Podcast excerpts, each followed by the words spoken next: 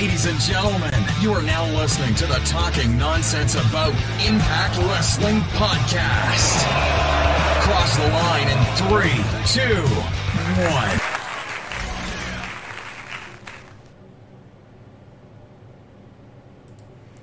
Hello, everyone, and welcome to episode 57 of the Talking Nonsense About Impact Wrestling podcast.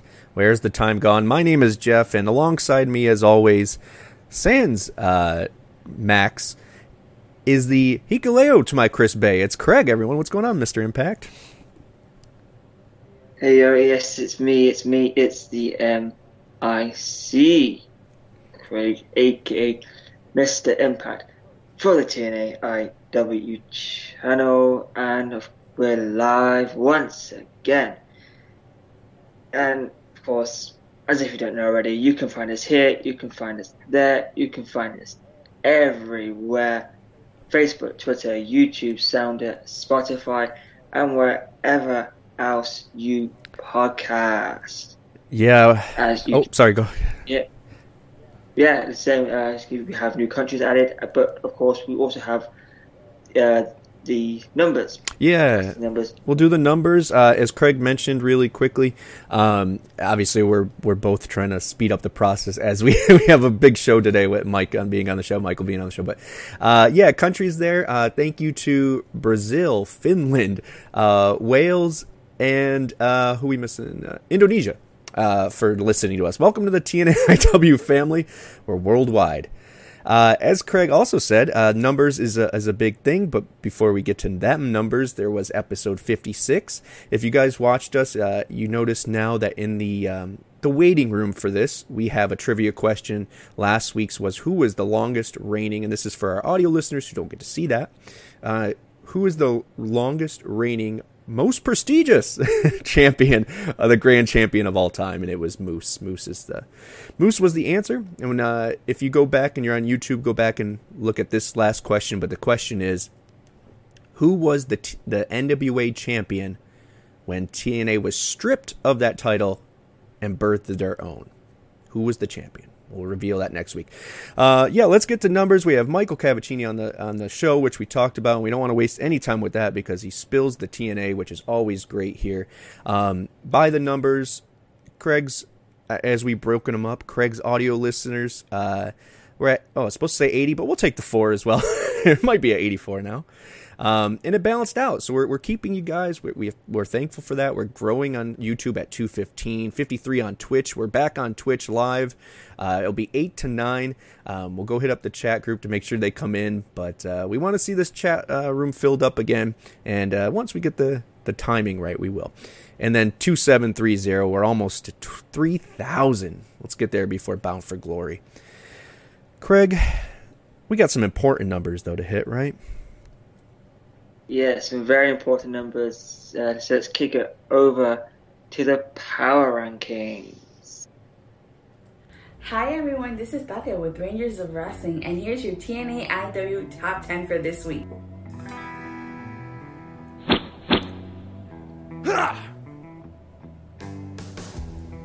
Number 10, Eddie Edwards. Number 9, Decay's Rosemary. Number 8, Rich Swann. Number 7, X Division Champion Josh Alexander. Number 6, Number 1 Contender Ace Austin. Number 5, Tag Team Champions The Good Brothers. Number 4, New Japan Finjuice. Number 3, Moose. Number 2, World Champion Christian Cage. Number 1, Bullet Club's Chris Bey. That was your top 10 Impact Wrestlers of the week. Do you agree? Let us know at TNAIW channel. Back to you guys. All right. Do you guys agree for the power rankings? All I know is we can agree on one thing. Uh, if you take PWI seriously or not, at least, the very least, we have to say congratulations to Rich Swann, Impact's very own first top 10 ranking in a very long time. So, pretty awesome. All right.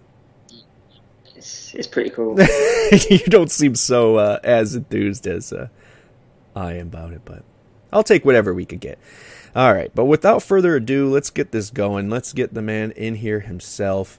Um, the author of the upcoming 20th anniversary of TNA Impact books, the one, the only, Michael Cavaccini. Michael, you're on and you're good to go. What's going on, buddy? Hey guys, how are you? Great to be here. Glad to have you back. Glad to have you back. Uh, so it, it's a little new setup since you were here last time, but uh, no game at the end. But we got a lot to talk about. Uh, but first, we'd be silly to ask. Well, a couple things. One, where are you in the book? How far along are you? When should we expect it? Are we gaining steam here? Sure, sure. So yeah, I was working on it this morning. I've been on a bit of a streak every morning working on uh, writing, and uh, actually, you know, I'm on my way to 200 pages and um, but the first draft is going to be really long, and then I'll probably have to figure out okay, how do I tighten it up? Um, and just to be clear, because I know there is a little confusion about this, so I've decided to make it one book. Right. So it, uh, rather than two, just to that way everyone kind of gets everything in one volume. It might be a really longer book because of that, but we'll figure that out. Um, but no, it's come along well. You know, it's broken into four parts, and I just keep as I transcribe interviews, I drop things into different uh, spots, and I have come up with some names for chapters, which are kind of fun. Okay. Um, so that's cool. And um, but right now, I'm transcribing my interview with Al Snow, Wow. so I'm working on that lately. the lifeguard, Al Snow, the savior. oh man, um, that's awesome. That's 200 pages. So yeah, obviously you said it was going down to one book, but it's going to be a bigger book. I know last time you were here we played a game. I know I have to buy at least nine books. so, so uh, how big of a book are we talking here? We're talking uh, literally from day one to the end, right, or to what we are now. Yeah. So I mean, it's broken. It's loosely broken into four parts, with each part representing five years. And um, but when I say like, it's not going to be perfect because Right. what I mean by that is, it's like you're probably going to have a chapter about you know just all about being all about the referees. So you'd have like Earl Hebner, Dave or Brian um, Hebner. You'd also have Daniel Spencer and Brandon Tolle. So you'd have kind of uh, you know uh, timelines overlapping Mhm. In that instance. But I think it makes sense to kind of keep them together when they're talking about you know favorite matches they refereed or favorite moments or what goes into being a referee and like conditioning and all those things. So you know there are going to be certain like moments in the book that are like super you know specific, um, like Jeff Jarrett being sent home, right? That was 2009.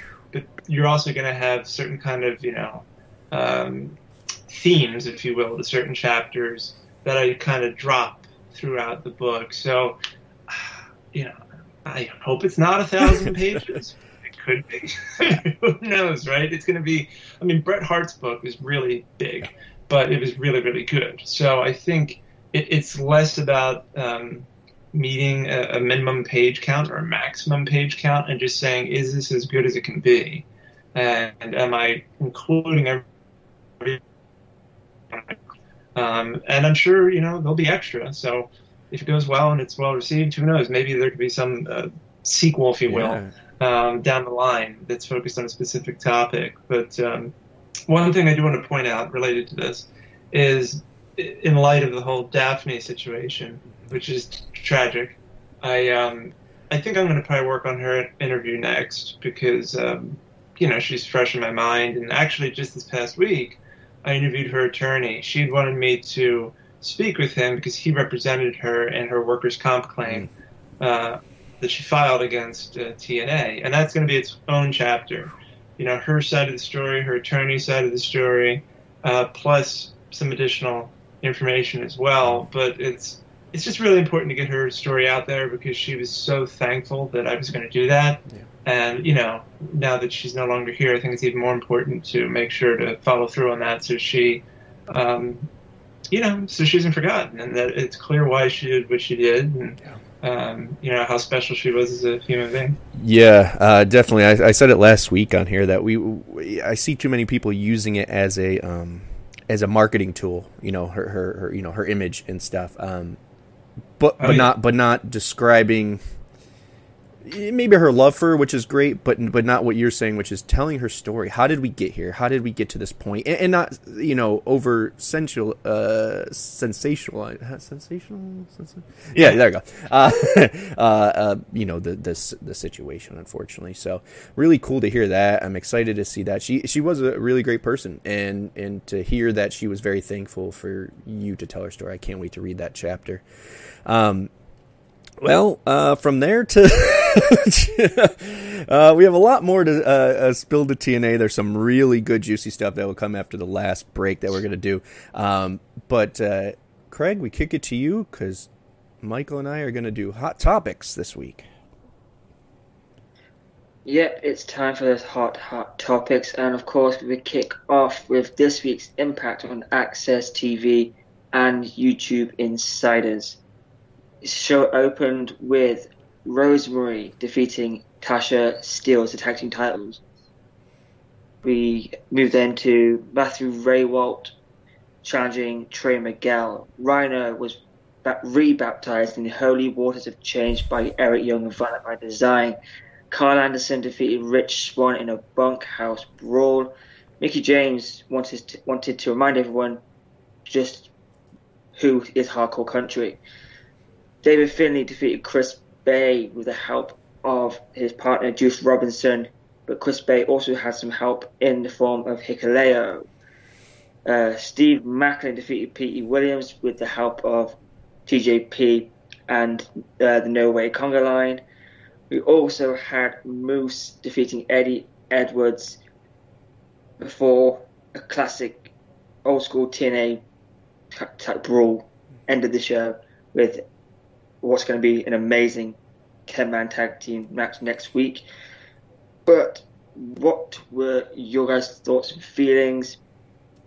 Match of the night, segment of the night, how, and of course, you can, see, you can see the polls on the screen of what you're looking forward to the most, and we also have at the end we'll see what you guys thought. Mm.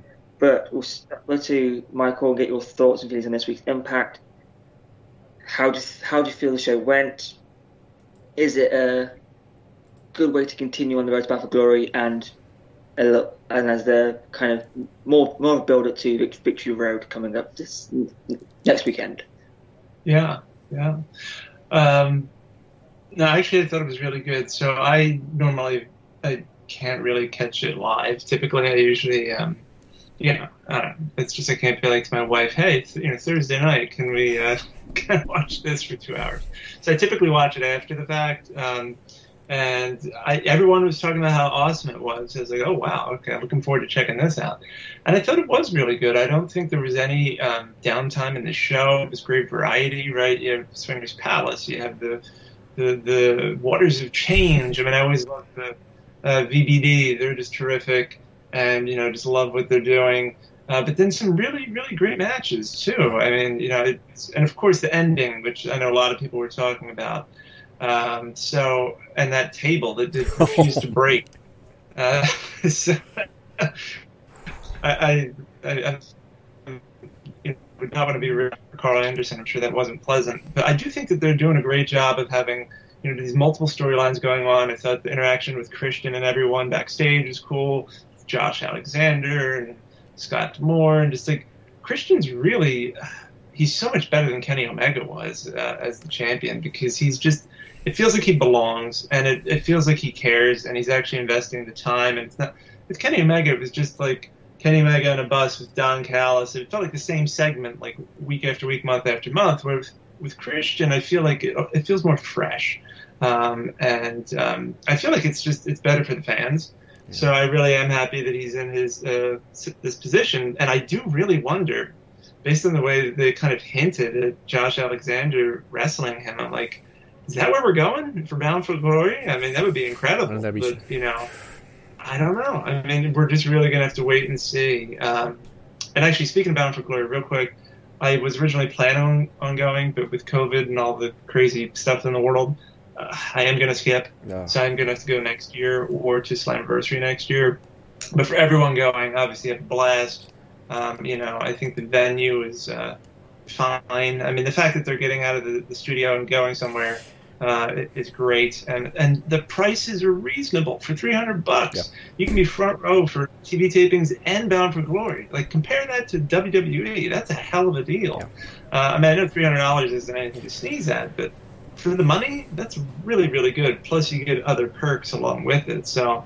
You know, if I could go, I would absolutely drop the cash on that because I think uh, it's going to be a spectacular show, and you know, we're on that road and you know, speaking of that, obviously Victory Road is next. So, Yeah, well- uh, checking that out. Too. That's uh, more depth on Bound for Glory and Victory Road, but Impact AXS TV. Sweet Jeff. your? Yeah, no, I mean uh, everything uh, bullet point I have, he, he really hit honestly. Um, and and I think that's a testament to the product Impact put out last night. I was I made no bones about it for the past couple weeks or so. I felt like although there were good to very good moments or matches or stuff throughout the weeks, it just felt like they were catching, trying to figure out, not maybe try to figure out, but trying to end the previous set of storylines and, and just kind of branch off into something new. Uh, and I think we saw the first episode of the real road to Bound for Glory. Uh, that ending segment that everyone's talking about, it really was like a "Hey, we're here" kind of thing. You know, these are our, our main faces, these are our main heels. Christian fits in, and, and I love Kenny Omega in the sense of it got us the popularity it, it did for the time for those pay per views, for the buzz for those shows, and all that other stuff. But as far as what Michael is saying, he's not wrong. It was a lot of the same spiel, the same I'm Kenny Omega, and that's not a him. You know that that also has to be fall on Impact as well, or maybe Tony uh, when they you know they banter or figure out what what he they're going to allow him to do or not do. Um, but with Christian, he he moves. he talks to different uh, people. He he. It's interesting to see him interact with more than just the guy he's facing in Ace Austin. You know, he's he's giving the rub to these guys. Um, with you know, yes, I always say it, and I'm not going to back off that. Kenny Omega to me was the at the time the number one biggest name outside of WWE, at least known worldwide at the beginning of AEW, and then when he came to us. And I still think he has that draw. But there's a difference between that and that someone who has a history with the company that can now lead and tell stories to the back. It just works more. It has a lot of synergy to it, especially when you're pushing all your old content as well. Uh, it makes a lot of sense. So, so I really dig that. Tasha steals. I know a lot of people weren't fans about it, but here's the thing with with with the her stealing the belts thing. It doesn't happen often. I love hearing nine tenths of the law possession. It is it a storyline I want to see once every tapings? No. But does it work for this to give her something different to put her over as a, a different entity than they were with Fire and Flava? Yes, I, I think it works that way. And they're giving her, as well as a lot of other people, I'll use it as a transition, uh, letting these people shine. Fulton talks now. uh, you know, you have uh, Rosemary and, and Havok doing their thing on top of Decay doing their, uh, you know, the, the men of Decay doing their. It's just a lot of levels, as Mike said, of of them covering and giving everyone a, a story to, to to be in without losing them or feeling pushed off. I love what they did with this episode. Um, the matches were fire. We could talk about that all day. Um, VBD is one of the, the probably the best thing group they've built since Decay, and I don't know if that's a if that's really a big feat or not. Um, you know, but I, I, think VBD is something that's going to be talked about for for years um, that we look back on, and it has staying power. Um, Eric Young is a genius when he does this, and whoever's producing those segments, I really love him. The well, I had one note that I did. Oh, okay. The one thing I did want to mention before, or while I'll mention it while we're pulling these up. So as I pulled up earlier, yeah, and, and Craig mentioned uh, Ken Anderson, the or Ken Anderson, Jesus, Karl Anderson versus Rich Swann. Forty-one uh, percent was the most look forward, most look forward to match that uh, you guys voted on.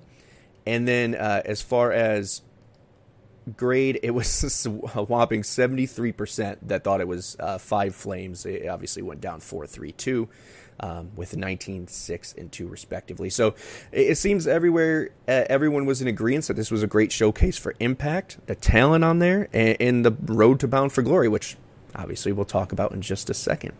Uh, but yeah, I, I, thoroughly enjoyed it. Um, I'm sure there's a lot more I can really talk about. Oh, yes, that is it. A lot of people weren't stoked about the lineup, the card coming in there. Oh, it's a bunch of rematches. Oh, it's rematches. If you didn't watch this because it was rematches, you missed out. You need to go watch this because the rematches were better than the originals and it told stories. So don't let the card fool you. These are talented wrestlers that even if they've wrestled each other 70 billion times, Moose and Eddie are still going to tear down the house.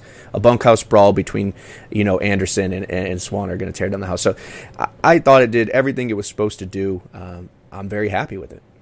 Craig? Yeah, you're not going to be disappointed. What is a great show. But now we're cruising towards the victory road on the road to Bound for Glory. But of course, at Victory Road, we have Ace Austin versus Christian Cage for the World Championship, Chris Sabin versus Josh Alexander for the X Division Championship. We also have the Bullet Club versus Finjuice. Uh, Tasha Steelz and Savannah Evans taking on Decay for the Knockouts Tag Team Championships. Moose and Morrissey taking on Callihan and Eddie.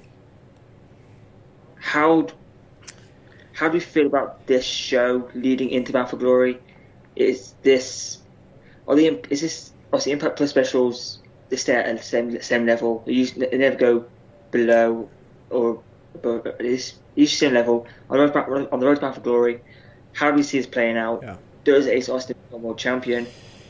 And where do we? How do we see this? How do you feel about this on the on the road to Bound for Glory, Jeff? Sure. Uh, so, so, a lot of to unpack there, but I did say I, I, had something to mention on Impact on AXS TV, and I'll mention that really quick, and it kind of falls into all this. The Bullet Club has kind of kind of wavered a little bit, passed the torch to a bunch of different people, kind of got lost in the shuffle. You know, obviously in the states. Um, I really think Impact and Chris Bey are are the people that could give it the spark to make Bullet Club cool again. Um, I just wanted to get that out there. With that being said, the fact that uh, you know he is wrestling uh, at Victory Road under the Bullet Club banner with Hikuleo, and, and there you know, and then you have Sabin versus Alex. It's a bomb ass card. Um, it, you know, if you told me this was Bound for Glory without all the hype, you know, a year ago, I would have said, well, fuck yeah, I'll watch that. Uh, but it just being Victory Road, something in between, and you're right, they always stay on on, on the same level. They're never. Um, going to disappoint with these plus specials, but I see a lot of people saying, "Oh, they shouldn't have these, especially in between bound." For...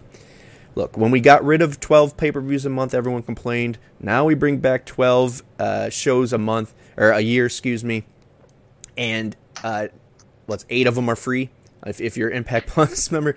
So I enjoy them. I enjoy them for what they're worth. At the same time, I think we would be silly to say that the last three, Emergence, uh, this one coming up, Victory Road, and prior to that, uh, what was it when we were? Homecoming. I mm-hmm. think they're knocking it out of the park because they they do have continuity, but it's not like it's it's the blow off to a lot of things. Like I just feel like it it, it is playing a good role. I don't think it's overstepping its its boundaries. I think it's going to be a great show. I'm all for it. Uh, Victory Road, the name has a soft spot in my heart. Anyways, I have a soft spot for that. So, um, yeah, I'm excited to see where it goes. I think it's going to be an awesome show, and uh, I think it's going to be literally more so a setup for Bound for Glory than it is for anything else. Mike.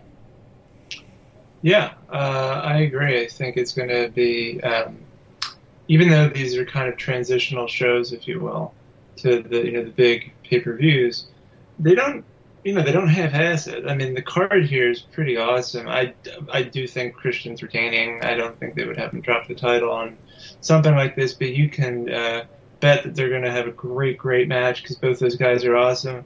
I think Josh Alexander versus Chris Sabin is going to be spectacular because again they're just terrific.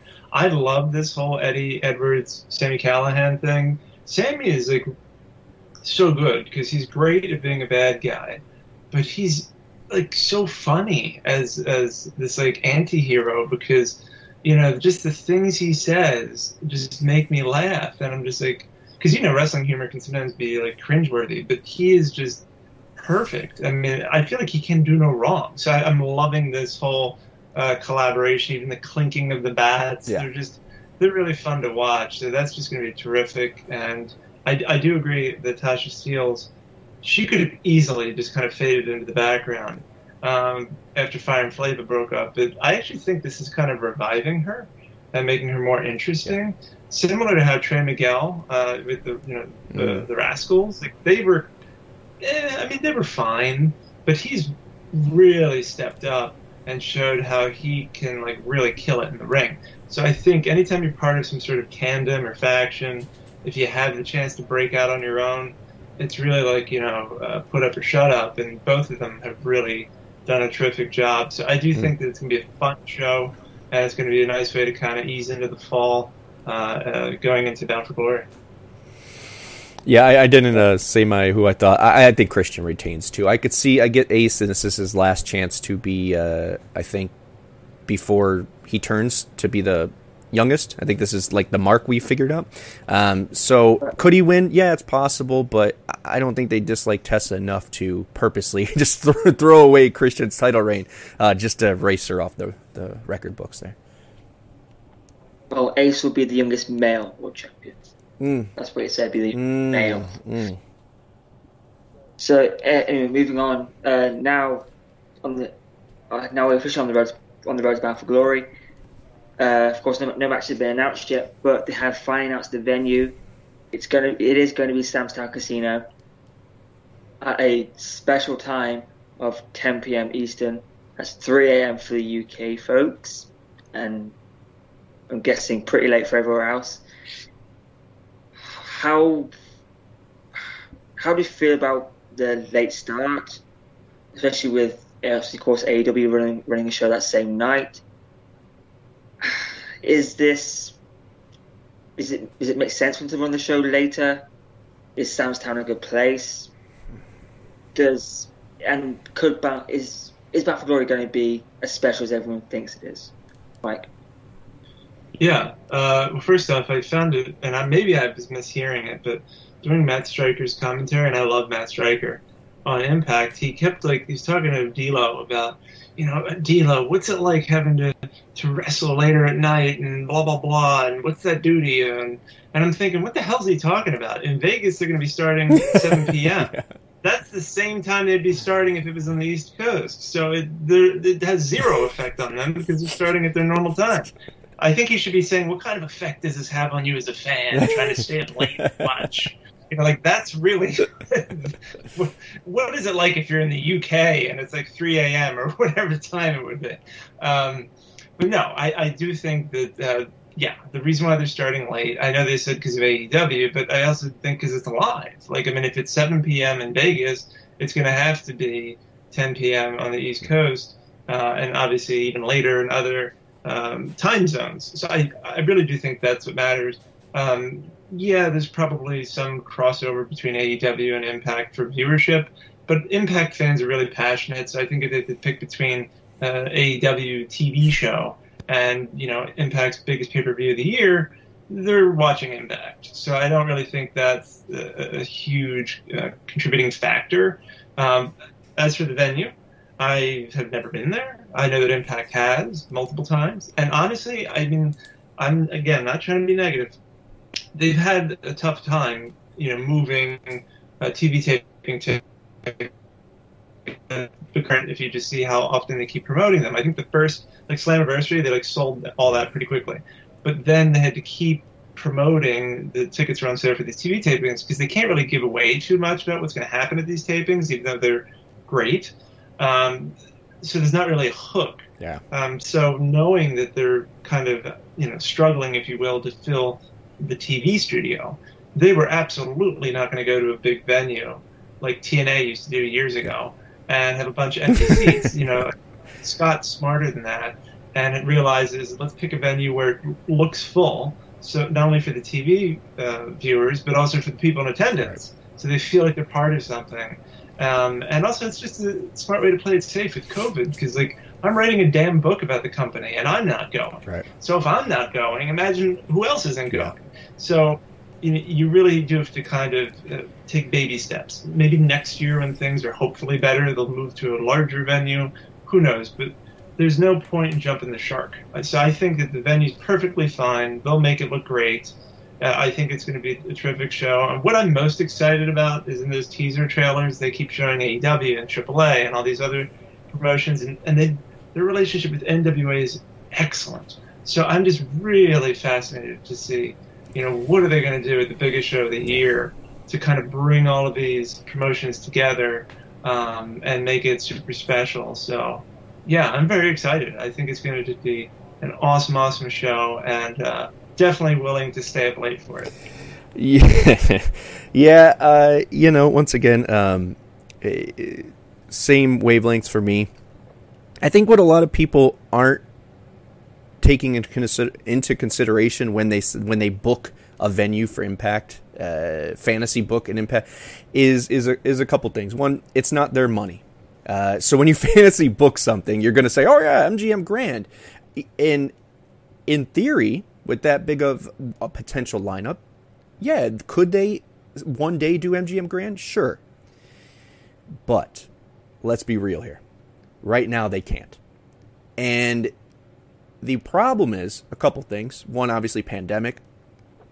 Two is although the product is hot, and I will say it's hot in the sense of numbers are up all across the board. I think we're about to. I think we're at 597 now uh, on Twitter. So so there's there's things that are growing. YouTube's growing. They're getting revenue streams other places.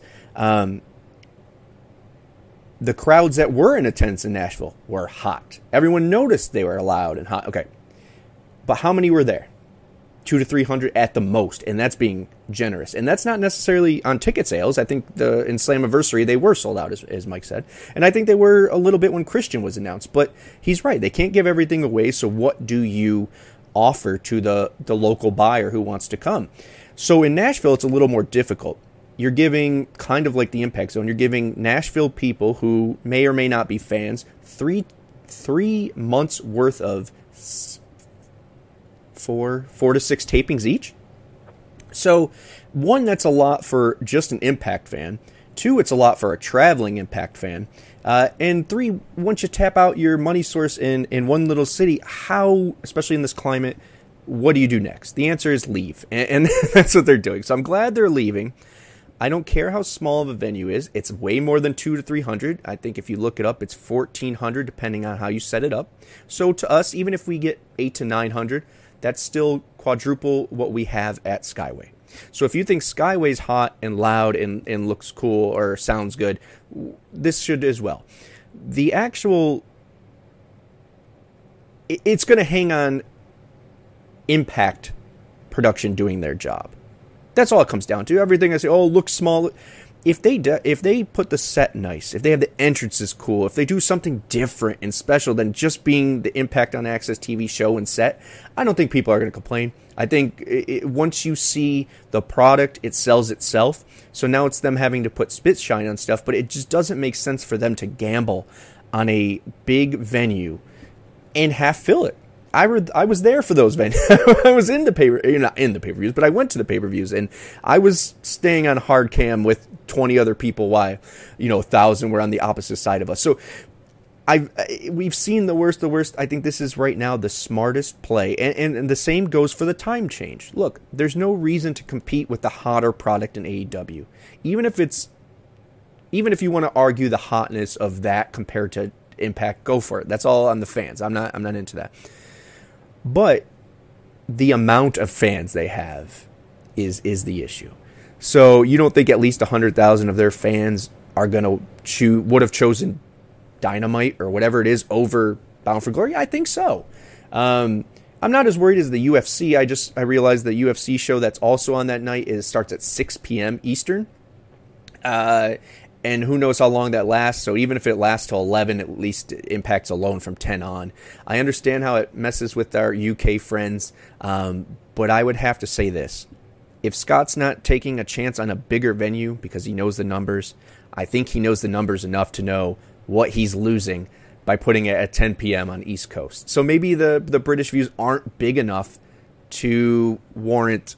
You know, maybe he thinks the loss would be bigger staying at the eight o'clock unfortunately, uh, than and then moving it.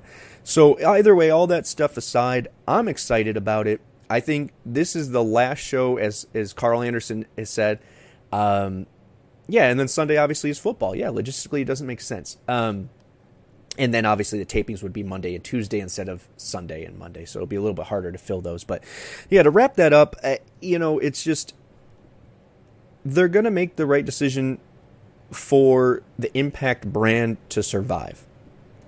Not for the one or two Impact fans who, or or, or more, that are going to cause a, a, a, riot over it. But I, what I think is going to happen is, is Karl Anderson said, and that's what I'm get back to, is after Bound for Glory, this is the last of the intimate shows.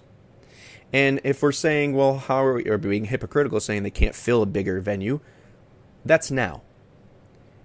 If Buddy Murphy, and I'm going to use all their old names, so I apologize, Braun Strowman, Bray Wyatt, the Iconics, whoever else show up at this pay per view, you're going to tell me that they can't sell out something a little bit bigger? No, I, I, think they will, and that's the risk they're taking. Their risk that they're taking is investing in talent and I, and I'm fine with that. It's been a long time since they did. So, you know, they're, they're putting their money where their mouth is. They're at a they're at a place where they can finally afford to do so, and I, and I'm excited. I would take a a big name like Bray and Braun over uh, uh, Caesar's Palace any day. That does nothing for me.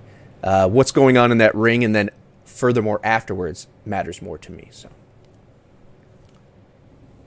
Yeah, completely understand that. But in regards to the UK thing, if we have a TV deal, maybe the audience would be bigger. Yeah.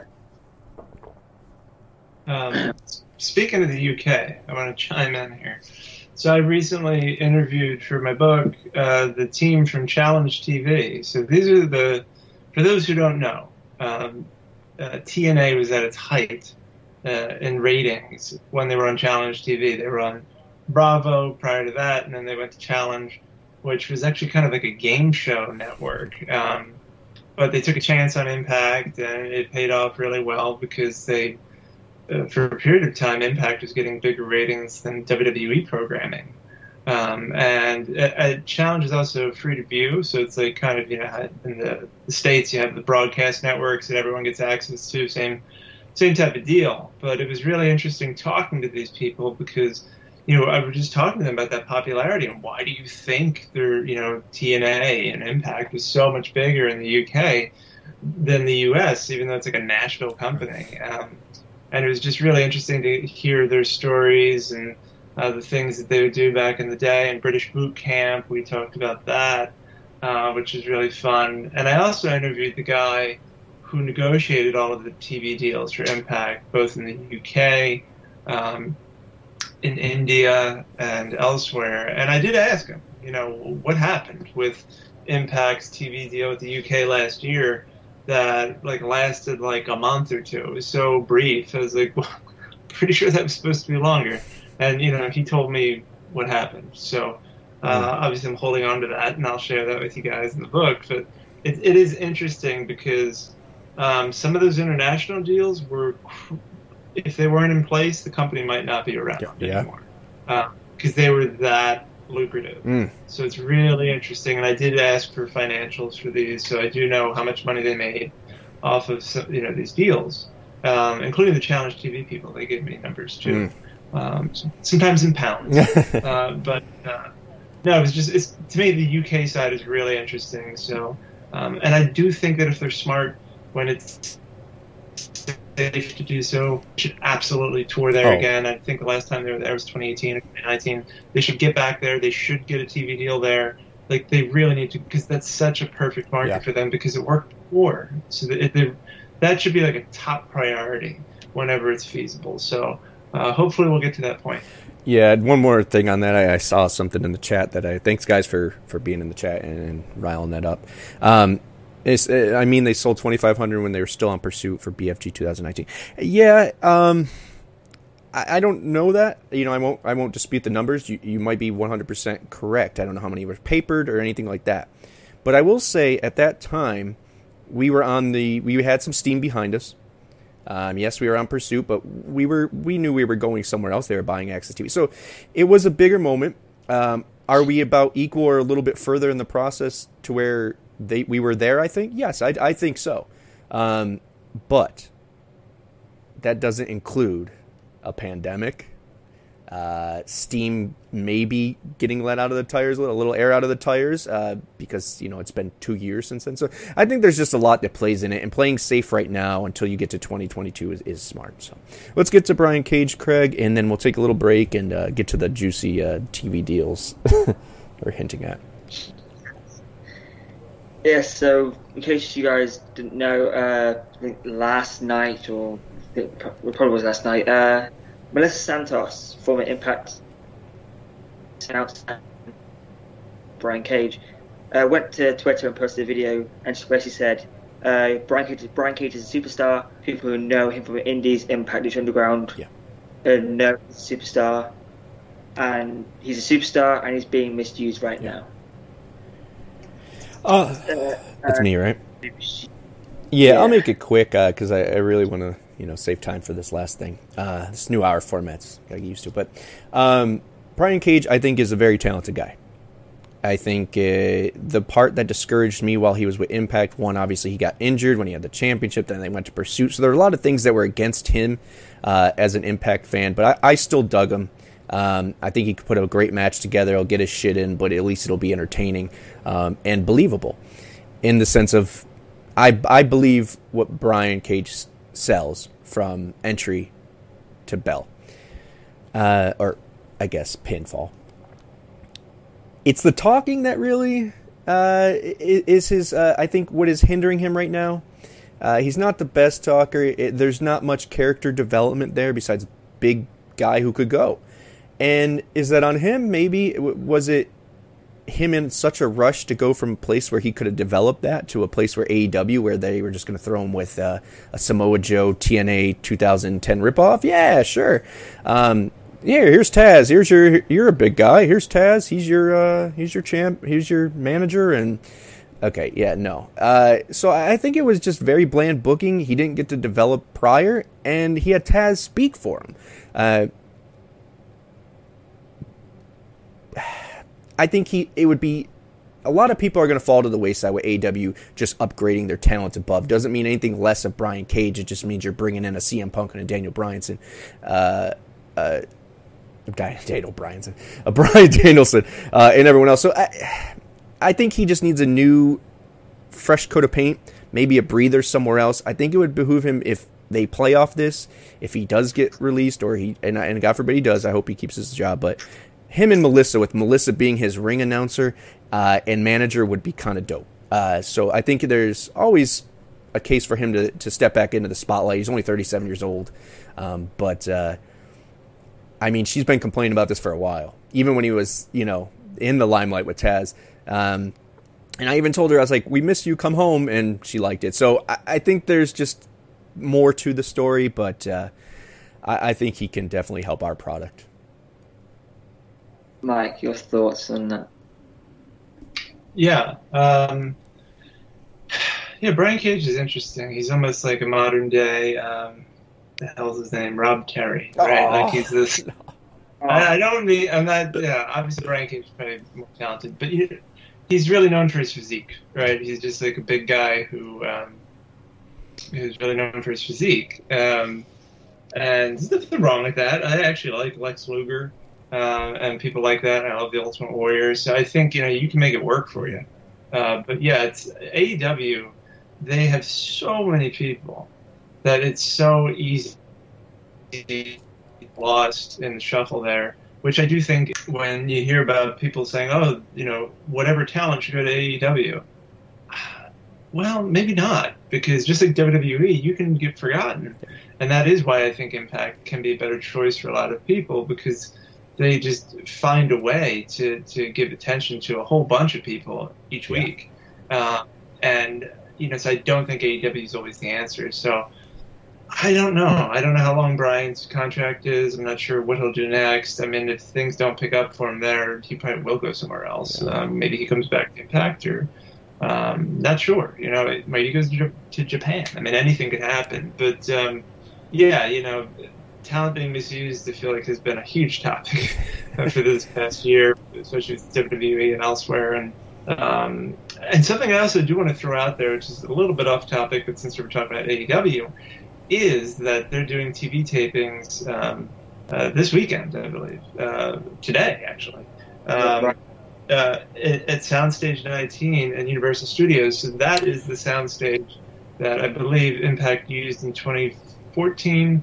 Uh, Soundstage 21 was the original Impact. That's Zone. what they're using. Uh, yeah, so uh, it's pretty cool that they're they're you know kind of coming home. I reached out to a friend who works for AEW, and I was like, how cool is it that all these TNA crew people are, are coming back to Universal Studios, and, uh, but this time with AEW. So I think it's really neat. You know, good for them to kind of have the chance to, to be there again. And um, but no, I wish Brian well. I mean, I think he's had some great matches, and I hope that things turn around for him and that he gets you know an opportunity to shine. Yeah, I agree. I think he'll get it. It's just a matter of when and where. Uh, maybe he sticks there and this works for him. Um, but uh, people are blowing it up worse than it is. He hasn't said anything. It's it's it's his wife who is their own person. So, um, so we have one that says TV deals, but it's it's kind of mixed in. It's more questions for Michael. Spilling the TNA. So we're gonna take a quick break, uh, and we'll come right back and, and ask him some of that stuff. All right, we'll be right back. What's up, everybody?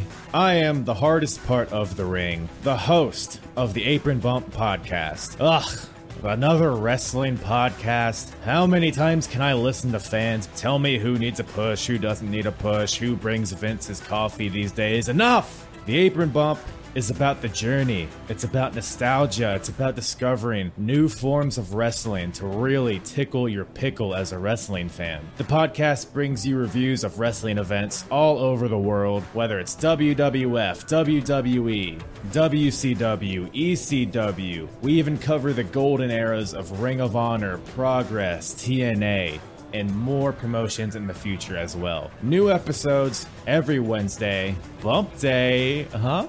Yeah? Go to apronbump.com or go to your favorite podcast platform or YouTube and subscribe today for the most diverse, fan friendly wrestling podcast in the world. I'm Hard. All right. So go check them out at apron bump under or apron underscore bump. Uh, great stuff. Uh, we'll be back on there uh, in the coming year. I think coming up, we're going to do Unbreakable 05, I keep saying, and I I'll wish it into an existence. if I'm wrong, I'm wrong. Uh, but we have about 13 minutes left. We'll go a little bit over if we have to, but because there's a lot of good questions we obviously have. We we've enjoyed uh, everything Michael brings to us every time he comes. We were doing it uh each month, or we're still trying to do it each month, but it's been a little bit. But there was some a couple uh, interviews you got that I think it would be silly if we didn't talk about them uh, in regards to TV. So one, um, have you heard anything about this new distribution deal that Asper uh, had mentioned on his Twitter? Um, I know a lot of people are still waiting for it. Think it already was announced being something we've already had, or it's so that's the not question number one. And the number two, 2015 is a big year, transitional year for Impact. Um, I want to know a little more about that. I know you uh, just interviewed Andy Barton, who was Dixie's uh, right hand man for a while, and then as he left, uh, the CSO became uh, Eric Sherman. So we'll talk about a little about that. Um, maybe start wherever you want with it, and we'll go from there. Yeah, sure. So to address the question about uh, whatever deal Len Asper is talking about, uh, no, I don't know anything. I haven't asked anyone internally because I just assumed they wouldn't tell me. Uh, I'm sure they know the answer, um, especially the digital people who I've spoken with. But um, you know, I don't want to put them in a position where they feel like, like they you know, get trouble. Um, so I just will let it just kind of. I'll find out when everyone else finds out. But I'd say this: don't get too hyped up because you know us fans like to sometimes. Uh, romanticize everything. So we don't want to get a little too excited and then be disappointed. So, you know, hopefully it's something good, but, you know, I don't expect like a peacock type deal. you know, uh, it's just something that gets the name out there more and, you know, the distribution to be better. So we'll see where it goes. Um, as for Andy, so Andy's an interesting story. So Andy, first off, worked with Dixie for almost 20 years. He worked with her at Trifecta Entertainment which was her PR agency prior to Impact. Um, so they worked together for a long time, working on music acts and things like that, doing PR marketing for them. And then, you know, this opportunity came about for Dixie to buy into TNA, and she brought Andy with her. you know, because they were originally working on TNA as like an account, Mhm. and then all of a sudden it became that they were employed by TNA, right? So I I remember having a phone call with Dixie uh, earlier this year, and she was saying that um, you know, I'm not trying to be negative, but she was saying something like, "Oh, you, you know." you- One of the people who will really kind of give you the truth about the company's history is Andy Barton, and the only way you're going to be able to talk to him is through me. Something to that Mm. effect. And I was like, really? Well, uh, someone, someone who will remain nameless because uh, they're kind of a surprise that will have to be held until uh, right before the release of the book, uh, is tight with Andy and said, "Nah, I, I can. I think I can make that happen." And they did. And they, they said, you know, oh, Andy's willing to talk to you. And I said, oh, really? Wow, okay. And we set it up and we talked, and him and I spoke for like three hours. And um, yeah, we went through everything. I mean, we went through everything from uh, working at Trifecta to, you know, the early days of TNA and the Asylum to uh, Hogan and Bischoff to the Destination America email. Did it happen? You know, didn't it happen? Can we talk about that? Are you? Uh, sure. So I could tell you this: it did happen. Um, both Andy and his replacement, Eric Sherman, who I interviewed the next day, um, told me that the email happened. So Andy was there right before. He he left in like June. The email happened in like May, and he was on it. He was on the email, and I said, "Really?" And I said, "Well." What was in the email? And he's like, basically what was reported. And I was like, okay. And um, yeah, so the, there's an interesting story there that I'm going to obviously share in the book about, you know, what went down. And then Eric told me, um, Eric Sherman, that Dixie showed him the email. I was like, what? She showed it to you? Like, that's so bizarre. and so we talked about that, and we talked about Destination America and their relationship with them, and why did they cut it, you know, why did they cancel TNA? Like, what, you know, what happened? yeah. Um, so, so Andy was really interesting from because he was there from the beginning all the way up until 2015 with Destination America. So there's a lot Anthem. there.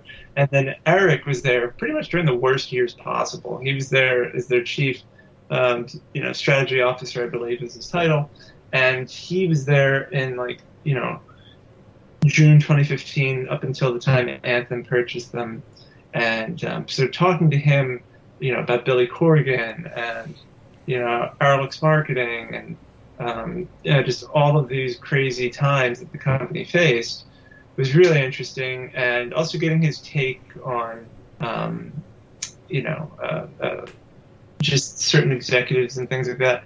And I do have to point out that when I interviewed these people and others, there are many times they go off the record because they want to give me financial information and things like that that they do not want attributed to them.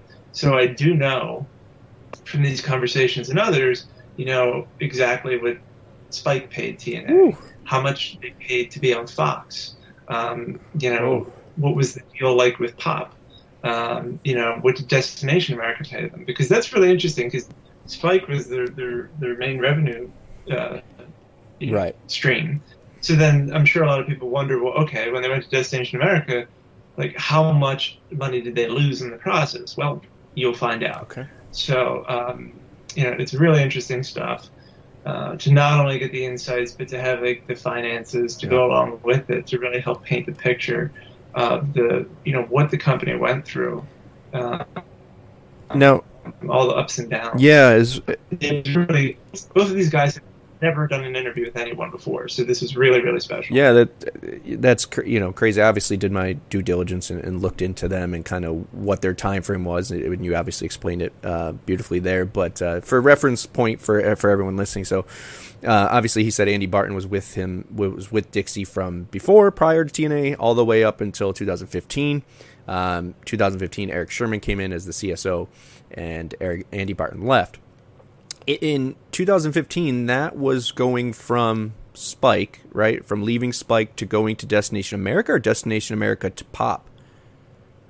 Well, actually, so two things. One is uh, they ended with Spike at the end of 2014, Right. uh, debuted on Destination America, I believe, is the beginning of 2015, Mm. And then by the end of 2015, they were canceled on Destination America, so that deal Wait, got cut short. and also ROH And was then- on there. Was Right, that just that was was that a? Uh, I mean, you don't need to go into everything, but we could spill the TNA a little bit. Was, was that a, a big fu to Dixie essentially? Uh, I talked to Eric about that. Uh, he didn't seem to think it was that. Um, he no, he Oh. didn't seem to think that was the case. But uh, you know, uh, and we, we talked about the people who he dealt with directly at um, the network. For example, I just recently transcribed my interview with Kevin Kay, the president of Spike, who was terrific, and um, you know, the at uh, Destination America it was this guy Mark, who was the general manager basically, who ran the network, um, and um, yeah, so yeah, it, it, it's interesting just to kind of see how that all played out because yeah, within the span of just like like a year almost, they went from Spike to Destination America to Pop. Like it was just you know hopping from network to network. It Took Schitt's Creek right to right to pop. Went down.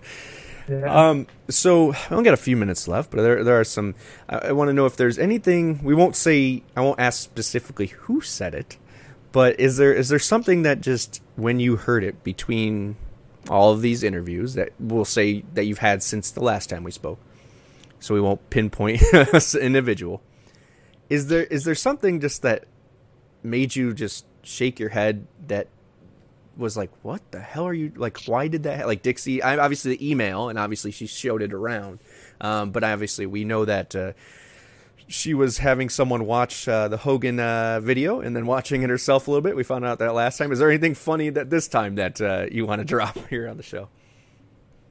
I don't know about funny. So since we last spoke, I interviewed Dixie's dad, Bob Carter, Alright. who was the uh, the financial backer, right, for TNA for a period of time. He's basically the second Richard Scrushy, if you will. Um, and Bob was super nice. He was great. I did ask to interview his wife. She declined, but um, hey, I was just shocked Janice. that I even had a chance to talk to him. He was just really a treat. Um, yeah, I think the biggest shocker for me was talking to this particular individual who I can't quote because he does not want to be quoted in the book about the international TV deals and just how much money they were making off of India, uh, of all places, and how that, you know, uh, kept the lights on, frankly. Mm. So that's really interesting to me because I think no one would even assume that. They would think, Yeah, you know, you So- know, India is not really what you think of when you think of TNA or Impact. So um, it's really interesting to think about that. And um, yeah, you know, I can share in the book who who brought that deal together because that's really interesting. and is that uh, that's Sony six or is that uh, was that at the time or was that before that? Yes, yeah. So it was it was a deal that was struck for multiple years, and they renewed it.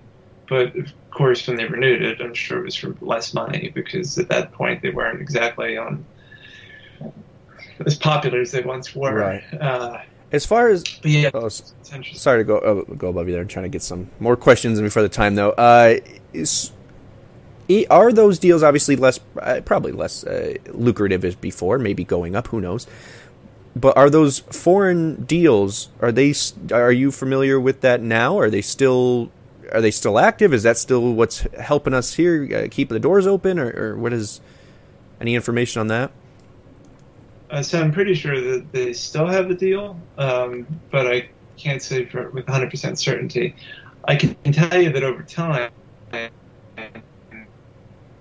they, with the, it's like years ago, they would make millions, like tens of millions of dollars a year in, in licensing fees. Um, and then as time went on, that was not the case. Um, so well dried up a little bit. you know, Uh, it dried up a lot.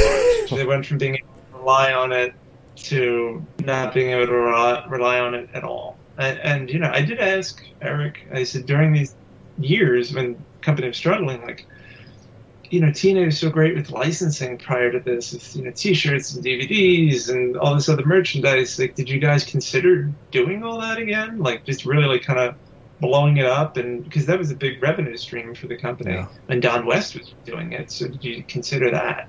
So we talked about that. Um, we talked about John Gaburick. We talked about. Um, oh, we actually, well, not just with uh, Eric, but with others too. I've spoken about, uh, with others about Ed Nordholm Okay. and Lena Asper, and uh, Their opinions on them? I'll you this: a lot of people don't like Ed. I'll tell you that. Ooh. People that they've dealt with prior, no longer in business with.